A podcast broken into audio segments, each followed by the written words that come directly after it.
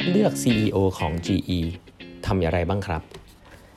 สวัสดีครับ ท่านผู้ฟังทุกท่านยินดีต้อนรับเข้าสู่ 8 บรรทัดครึ่งพอดแคสต์สาระดีๆสำหรับคนทำงานที่ไม่ค่อยมีเวลาเช่นคุณนะครับ อยู่กับผมต้องกวีวุฒิเจ้าของเพจ 8 บรรทัดครึ่งครับทางนี้เป็น EP ที่ 925 แล้วนะครับ ที่เรามาพูดคุยกันนะครับ ครั้งที่แล้วเนี่ยผมเล่าให้ฟังไปแล้วนะฮะ ถึงหนังสือ Hot Seat นะครับอ๋อลืมบอกไปวันเสาร์นี้นะครับ ผมจะสองทุ่มตรงนะฮะ ผมจะมาเล่าหนังสือที่ตอนนี้กำลังฮอตฮิตมากเลยก็หนังสือใหม่ล่าสุดเลยนะครับหนังสือเล่มนี้มีชื่อว่า AI 2041นะครับเป็นหนังสือที่เล่มใหม่ของไคฟูรีนะครับซึ่งเคยเขียนเรื่อง AI Super Power เอาไว้เด็ดมากๆนะครับข้างในก็จะมีเคสเกี่ยวกับเรื่องของ AI ที่ผมเชื่อว่าคนทั่วโลกต้องอ่านตอนนี้ผู้บริหารทั่วโลกต้องอ่านนะครับเขียนคำนิยมโดยสัตยานาเดล่าแล้วก็เรดาริโอนะฮะซึ่งไม่มีอะไรมากครับ ผมได้หนังสือเล่มนี้มาจากทางเอเชียบุ๊กแล้วผมอ่าน จะต้องจบภายในอาทิตย์นี้ให้ได้นะครับ ก็จะเล่าให้ฟังวันเสาร์นี้ครับ เข้ามา2ทุ่มฟังกันใครไม่มีเวลาอ่านก็มาฟังกันได้นะครับ2ทุ่มตรงนะฮะโอเค แต่วันนี้จะเล่าถึงหนังสือ Hot Seat นะครับ Hot Seat เขียนโดยเจฟอีเมลต่อนะครับให้แล้วเล่าไปแล้วเนาะว่าเจฟอีเมลก็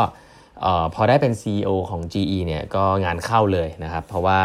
โหตอนแรกแจ็คเวลช์เนี่ยดูดีเลยนะฮะ ทุกๆอย่างหุ้นขึ้นโด่งดังนะครับ เจฟอีเมลเป็น CEO GE ปุ๊บวันถัดไปนะครับ9-11 ใน11เครื่องบินพุ่นชนชนตึก World Trade Center นะครับถ้าใครจำได้ก็เป็นเรื่องใหญ่มากนะครับแต่คำถามคือว่าสิ่งนี้เกี่ยวข้องอะไรกับ GE นะครับก็บอกได้เลยว่าข้อแรกนะครับตึกตรงแถว World Trade Center ตรงนั้นเนี่ยหลายตึก GE เป็นคนที่ทำประกันไว้ครับก็คือหมายความว่าถ้าเกิดตึกมันตึกมันเป็นอะไรไปเนี่ย GE ต้องจ่ายเงินให้ครับคือ GE เก็บพรีเมียมเพราะว่า GE ก็มีบริษัทที่เป็นไฟแนนซ์แล้วก็ทำประกันทำประกันไว้ให้ ก็แสดงว่า GE ต้องเสียเงินบริหารมูลค่ามหาศาลเลยครับกับเหตุการณ์นี้นะครับกับการที่ต้องเสียเงินชดใช้นะครับอันนี้อันแรกงงเพราะก็ไม่อยากไม่อยากให้เกิดขึ้นนะฮะอันที่2ครับธุรกิจการบินครับก็ซบเซาเลย เพราะว่าเรื่องของเครื่องบินเรื่องของอะไรพวกนี้พอช่วงนั้นเนี่ยจะจำได้ว่าการบินมันจะน้อยลงมากๆนะครับแล้วก็เริ่มมีการ revise plan เกี่ยวกับเรื่องของแผนการบินนะครับ GE เนี่ยทำธุรกิจเครื่องยนต์เครื่องยนต์เครื่องบินนะครับเพราะฉะนั้น 2 สิ่งนี้เนี่ยโดนกระทบชัดเจนนะครับ วันถัดไปเนี่ย GE หุ้นตก 20%ครับถ้าไม่ใช่โลกคริปโตนี่20%นี่เยอะมากนะครับ ปีหนึ่งเนี่ยตกกัน 20%นี่ถือว่าเยอะมากนะครับ เพราะฉะนั้นก็คือดีมาเฉยเลยยุคแจ็คเวลช์ฮะพอ GE พอเจฟอีเมลมาเป็น CEO ปุ๊บ ไม่รู้ซวยต้องเรียกว่าซวยก่อนอย่างแรกคือ 9-11 เลยนะครับ แล้วก็เพราะนั้นก็เป็นส่วนหนึ่งซึ่งจะพูดว่าเป็นโทษตัวเขาคนเดียวก็ไม่ได้เนาะ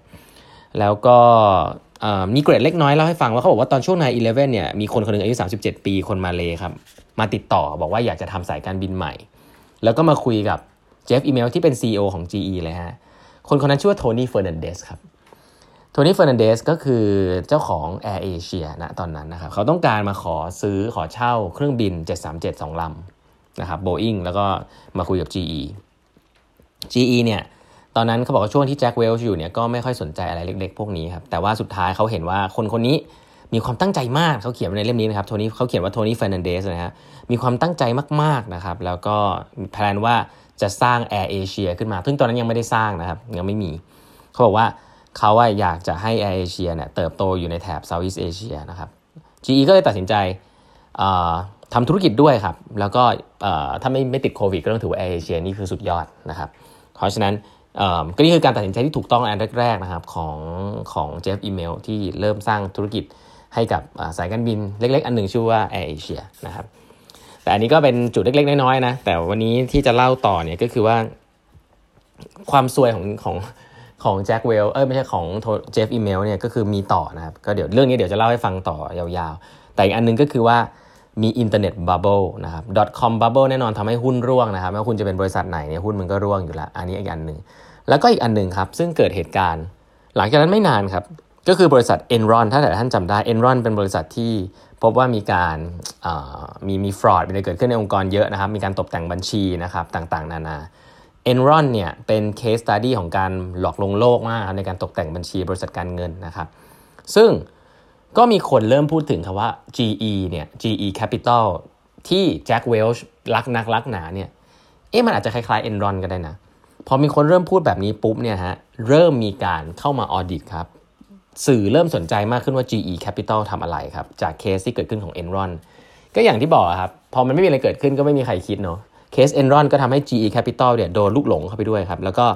มีคนเริ่มที่จะมาตรวจสอบมากขึ้นนะครับ บอร์ดเริ่มที่มาจริงจังมากขึ้นนะครับเพราะเป็นครั้งแรกนะครับที่ GE Business เนี่ยจะจะมีบอร์ดใช่ไหมฮะแล้วบอร์ดเนี่ยก็จะบินไปดูงาน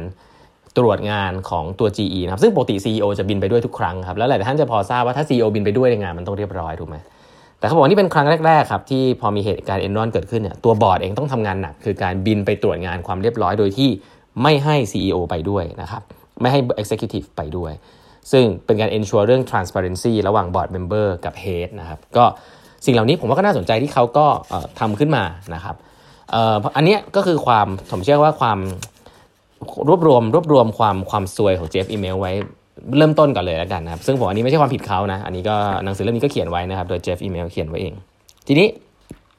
อันนึงซึ่งตอนช่วงนั้นเนี่ยก่อนที่ Jeff Immelt จะขึ้นมาเป็น CEO นะครับเขามี Jack Welch มีตัวเลือกอยู่ 3 คน ชื่อว่า McNerney Nardelli แล้วก็ Jeff Immelt นะครับต่างคนก็เก่งทั้ง 3 คนนะครับ แต่ Jeff Immelt เนี่ยเขาพูดชัดเจนเขาบอกว่าเขารู้สึกว่ามันมันมีความแบบต่างคนเนี่ยต่างเขาใช้คำนี้นะฮะภาษาอังกฤษซึ่งเหมือนในองค์กรใหญ่ใช้เข้าใจได้นะเขาบอกว่า campaigning campaigning คือทุกๆคนเนี่ยเหมือนหาเสียงตลอดเวลาครับพยายามเข้าหาบอร์ดนะครับแล้วก็ Jack Welch เองก็ใช้สไตล์คล้ายๆนั้น ก็คือว่าพยายามจะให้บอร์ดเนี่ยมามาเจอกับทาง successor นะครับสร้างความสนิทสนมการสร้างอีเวนต์ มี